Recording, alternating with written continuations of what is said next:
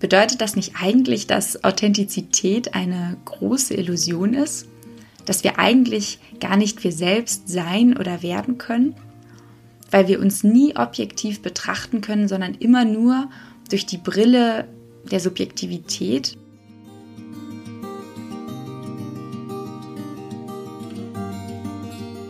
Hallo und herzlich willkommen zu Sinneswandel dem Podcast für persönliche und gesellschaftliche Transformation. Ich bin Marilena Behrens und freue mich sehr, dass du heute mit dabei bist.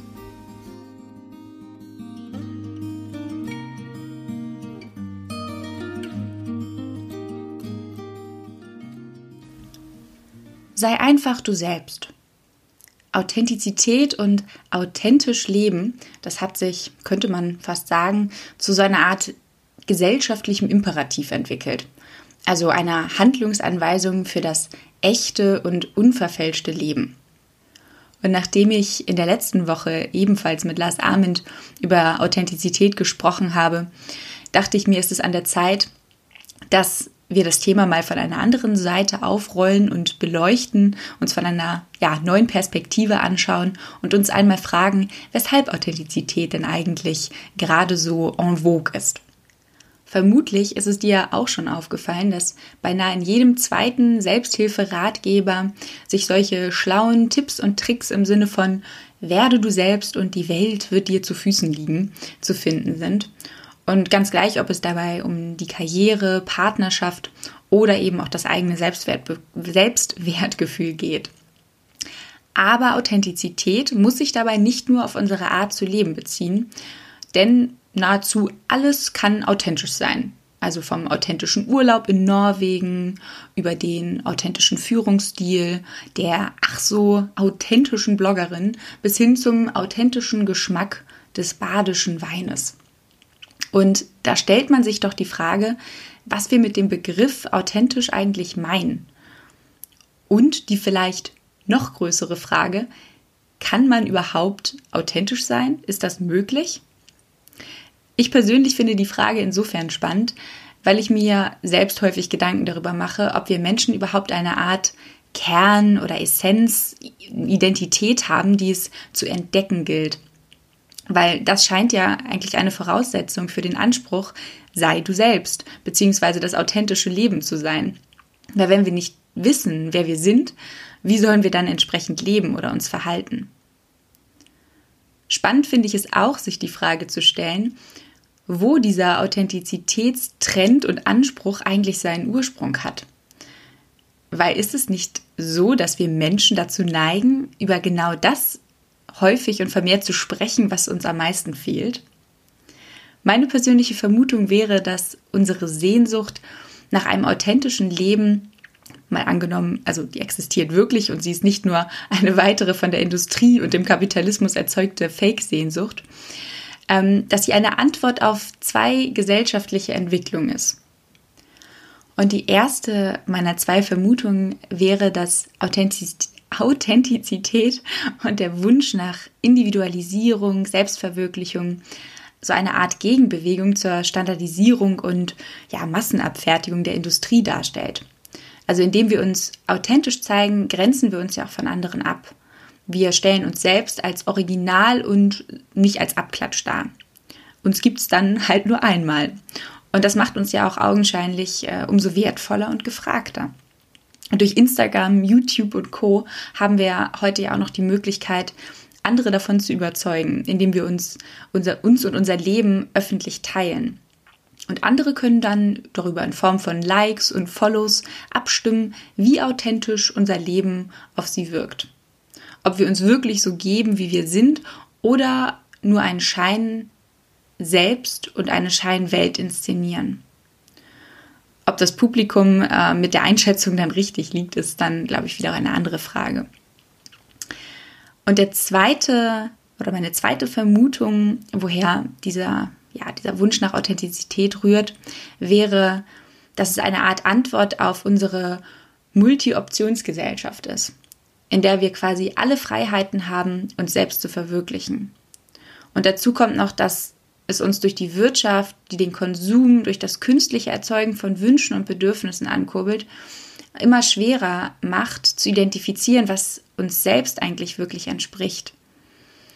Und äh, da sind mir die Worte von Tyler aus dem Film von Fight Club äh, ins, äh, ins Gedächtnis gekommen. Der hat gesagt, von dem Geld, das wir nicht haben, kaufen wir Dinge, die wir nicht brauchen, um Leuten zu imponieren, die wir nicht mögen. Wir sind also so überfordert, dass wir kaum mehr zwischen Schein und Sein, Original und Fake, uns selbst und dem, was wir sein wollen oder zumindest glauben, sein zu wollen, unterscheiden können.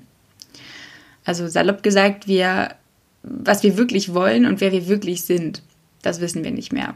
Wir entfernen und entfremden uns immer weiter von uns selbst, was den Wunsch und die Sehnsucht nach mehr Echtheit und Authentizität eben wachsen lässt. Oder zumindest nach dem, was uns als Echtheit verkauft wird. Und um uns dem dann wieder zu nähern, also uns selbst zu finden, unser wahres Ich zu ergründen und zu erkennen, begeben wir uns auf die Suche. Dann beantragen wir zum Beispiel ein Sabbatical, reisen um die Welt, befragen spirituelle Gurus, beginnen zu meditieren, lesen Ratgeber, um ja, was eigentlich herauszufinden, was sich hinter dem Vorhang oder der, dieser Maske verbirgt. Oder anders gesagt, wenn wir mal nicht vorgeben, wer zu sein, um ja nicht anzuecken, um die Erwartungen der Gesellschaft und unseres Umfelds an uns selbst nicht zu enttäuschen. Aber ich frage mich, ob das überhaupt geht. Gibt es so etwas wie ein wahres, authentisches Ich? Oder ist es eine bloße Illusion oder vielleicht sogar eine weitere Verkaufsmasche der Industrie? Nach dem Motto, du musst dich erst finden, um glücklich zu sein. Und verstehe mich nicht falsch. Natürlich habe ich diesen ganzen Prozess selbst auch durchlebt. Deswegen finde ich es ja jetzt umso spannender, mir das Thema nochmal von einer anderen Perspektive aus anzuschauen.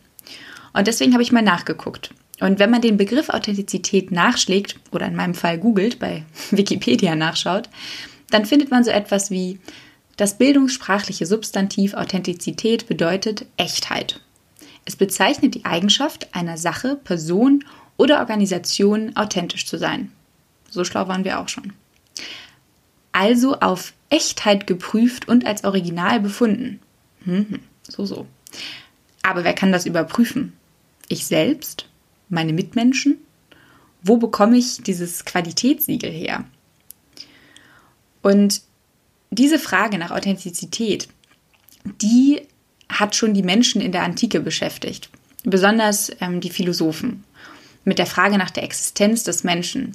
Also woher wissen wir, wer wir sind und dass wir überhaupt existieren?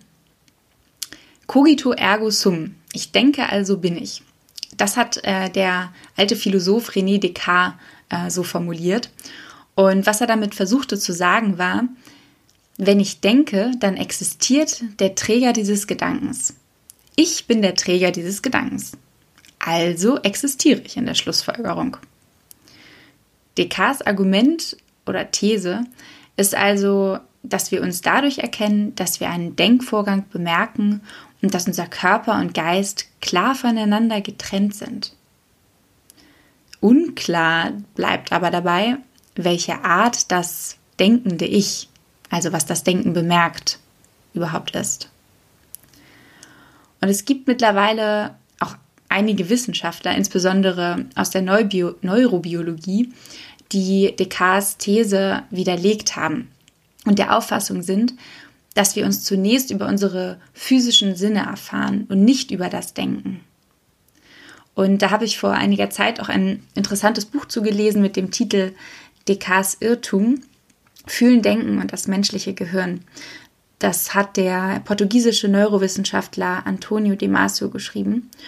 Und er kommt zu dem Schluss, dass die jahrhundertelang angenommene Trennung von Körper und Geist ein riesengroßer Irrtum ist und stattdessen ein ja unauflösbarer Zusammenhang gerade zwischen Körper und Geist besteht und die sich ständig wechselseitig beeinflussen. Ich konnte das so aus persönlicher Erfahrung irgendwie ganz gut nachvollziehen, fand es aber nochmal sehr, sehr spannend von aus wissenschaftlicher Sicht eben, ja, nochmal zu erfahren. Ich verlinke dir das Buch auf jeden Fall mal in den Show Notes. Und heute gestützt durch eben diese Erkenntnisse aus Neurowissenschaft und Psychologie betrachtet die moderne Philosophie uns Menschen als biologische Wesen mit geistigen Fähigkeiten. Und unser Ich-Gefühl und unser Selbstbild erwachsen demnach aus der Abgrenzung unserer eigenen Person von der Außenwelt und in der Spiegelung mit anderen. Dadurch erlangen wir also eine Vorstellung von uns selbst und damit auch den Fähigkeiten zur Selbsterfahrung. Und sehr spannend finde ich übrigens, dass wir schon, wenn wir auf die Welt kommen als Neugeborene, einfach nur auf der Grundlage von unseren Sinneswahrnehmungen gefühlsmäßig zwischen Ich und Umwelt unterscheiden können. Das ist ja gar nicht so selbstverständlich, wenn man mal länger darüber nachdenkt. Aber erst ab dem 18. Lebensmonat können wir uns selbst im Spiegel erkennen. Und zwischen dem zweiten und vierten Lebensjahr lernen wir schließlich, unsere eigenen Wünsche und Überzeugungen von anderen zu unterscheiden. Und dann in der quasi letzten Phase oder ja doch letzten Phase zunächst erstmal in der Pubertät, die du vermutlich auch erlebt hast, äh, erfahren wir dann noch mal eine ganz äh, besondere Phase der Abgrenzung von uns selbst, insbesondere von unseren Eltern. Also nochmal ähm, kurz zusammengefasst. Unser Ich-Gefühl entsteht aus der Erfahrung heraus, dass ich einen eigenen Körper habe und die Welt aus meiner eigenen Perspektive wahrnehme, also die Urheberin meines Handelns bin. Unser Selbstbild hingegen entwickelt sich erst in der Verbindung mit der Fähigkeit, die eigenen Überzeugungen und Wünsche von den anderen abzugrenzen. Und wer ich bin, das bin ich manchmal gar nicht so sehr selbst in der Lage einzuschätzen. Und darum haben eben andere Menschen auch die wichtige Funktion, unser Selbstbild zu spiegeln und uns damit quasi zu konfrontieren. Wenn wir uns also vor allem darüber selbst erfahren, indem wir herausfinden, was und wer wir nicht sind, dann bedeutet das doch eigentlich in der Schlussfolgerung, dass wir möglichst viele Erfahrungen und ich nenne das jetzt mal Fehler in Anführungsstrichen, machen sollten, um uns selbst näher zu kommen. Also genau das, was wir in der Schule und auch oft im späteren Leben eben nicht tun dürfen. Und ich weiß noch, wie ich damals nach der Schule fast daran verzweifelt bin, den perfekten Studiengang aus gefühlt Hunderttausenden zu wählen. Bloß keine Fehlentscheidung treffen. Es hat ähm, ja nicht ganz so gut geklappt. Zwei Abbrüche hat es gebraucht, bis ich bei ja, BWL letztendlich gelandet bin nur um dann im sechsten Semester festzustellen, dass es doch nicht das Wahre ist. Und eben diese Erfahrungen unter anderem bestärken mich persönlich immer mehr in dieser These, dass es vermutlich gar nicht das eine wahre, authentische Ich gibt. Und dem deutschen Philosoph Thomas Metzinger zufolge, vielleicht hast du von dem schon mal gehört, ist unser Selbst kein Ding, sondern vielmehr ein Vorgang. In seinem Buch Being No One, kann ich dir auch sehr empfehlen, erklärt er, weshalb er der Überzeugung ist, dass es weder sowas wie einen Kern unserer selbst gibt, noch so etwas wie einen scharf, eine scharf abgrenzte Identität über die Zeit hinweg. Und in dem Sinne, sagt er, sind wir eigentlich niemand. Und auch der kanadische Politikwissenschaftler und Philosoph Charles Taylor ist der Meinung, dass unser Selbst nichts ist, was in irgendeiner Weise bereits da wäre, um dann gefunden werden zu können. Aber er glaubt daran, dass in jedem Menschen von uns das Potenzial innewohnt, seine eigene individuelle Stimme, nennt er das, zu finden und zum Ausdruck zu bringen. Er sagt, wahre Authentizität besteht für ihn in der möglichst umfassenden Realisierung der eigenen Entwicklungsmöglichkeiten und Potenziale. Und die sind, finde ich zumindest, nicht statisch, sondern halt dynamisch, erweiterbar und veränderlich. Ein interessanter Gedanke ist es in dem Zusammenhang, sich die Frage zu stellen, ob man sich, wenn man seinem eigenen Ich vor 10 oder auch 20 Jahren, je nachdem wie alt du eben bist, auf der Straße begegnen könnte, noch mit diesem identifizieren würde. Also wenn ich mir das jetzt mal vorstelle, Marilena vor zehn Jahren, da war ich mh, hm, 15, ich würde die Marilena vermutlich, glaube ich, noch als mich selbst betrachten und ja, auch als das anerkennen, als mich. Aber auf der anderen Seite würde ich mich im Vergleich zu heute, glaube ich, als quasi neues Ich empfinden. Dadurch, dass mein Bewusstsein und meine Wahrnehmung heute eine ganz andere ist als damals. Und wenn man das jetzt mal alles zusammen betrachtet, bedeutet das nicht eigentlich, dass Authentizität eine große Illusion ist? Dass wir eigentlich gar nicht wir selbst sein oder werden können? Weil wir uns nie objektiv betrachten können, sondern immer nur durch die Brille der Subjektivität, also unserer selbst geschaffenen Welt, die sich ja immer wieder verändert, wenn wir neue Erfahrungen machen und damit unsere Realität und unser Bewusstsein erweitern. Ich persönlich denke, wie gesagt, dass es vermutlich wirklich nicht dieses eine ja, authentische Ich gibt. Aber dennoch können wir, glaube ich zumindest, ein authentisches Leben in dem Sinne führen, dass wir möglichst bewusst leben und uns dadurch selbst besser kennen und entsprechend unserer Vorstellungen und Werte leben können. Und der Philosoph Arthur Schopenhauer, der hat zum Beispiel mal gesagt, ein Mensch muss wissen, was er will und wissen, was er kann. Erst so wird er Charakter zeigen und erst dann kann er etwas Rechtes vollbringen. Ich glaube allerdings, die Schwierigkeit besteht vor allem darin, vor allem weil ich es auch selbst erlebt habe oder erlebe, zu unterscheiden, was wir selbst wollen und was wir tun, um von unseren Mitmenschen und der Gesellschaft akzeptiert zu werden. Weil vollständig davon loslösen können wir uns in der Regel eben nicht, weil das eine Art Überlebensmechanismus auch zu sein scheint. Dass wir uns zum Schutz von ja, eines positiven Selbstbildes manchmal auch systematisch ja, Selbsttäuschung hingeben. Mal mehr, mal weniger bewusst. Und das ist weder total unvernünftig noch grundsätzlich nachteilig, würde ich sagen. Das kann sogar ja, eigentlich ausgesprochen nützlich sein, sich manchmal positiven Illusionen hinzugeben. Zum Beispiel ähm, erleben Eltern ihre eigenen Kinder in der Regel als überdurchschnittlich hübsch und intelligent. Ein Außenstehender sieht das vielleicht ganz anders. und darüber hinaus ähm, lässt uns Selbsttäuschung eben auch vergangene Niederlagen vergessen und erhöht unsere Motivation ähm, und unser Selbstvertrauen. Also quasi fake it till you make it aber eben nur bis zu einem gewissen Grad, würde ich sagen. Und der Soziologe Niklas Luhmann hat mal gesagt, Aufrichtigkeit lässt sich nicht kommunizieren. Sobald man sagt, dass man etwas wirklich ganz ehrlich meine, wird der andere misstrauisch. Hm.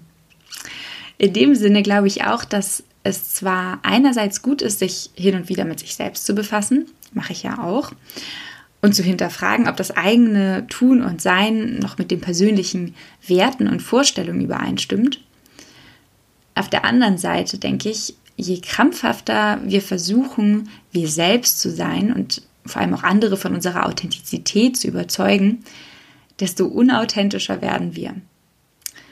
Aber das ist äh, auch nur eine These, die auf eigenen Beobachtungen und Erfahrungen von mir beruht, für die ich äh, noch keine wissenschaftlichen Belege habe. Vielleicht siehst du das ja auch alles äh, ganz anders. Was bedeutet denn für dich authentisch sein? Wenn du magst, dann schreib mir gerne einen, ja, deine Gedanken als E-Mail auf Instagram oder per Brieftaube. Wenn dir die Folge gefallen hat, dann freue ich mich, wenn du sie mit Freunden, Familie, Kollegen und Unbekannten teilst. Oder dir sogar vielleicht die Zeit nimmst, mir eine kurze Rezension auf iTunes zu hinterlassen. Ja, in dem Sinne, mach's gut, sei einfach du selbst und hoffentlich bis bald bei Sinneswandel, dem Podcast für persönliche und gesellschaftliche Transformation.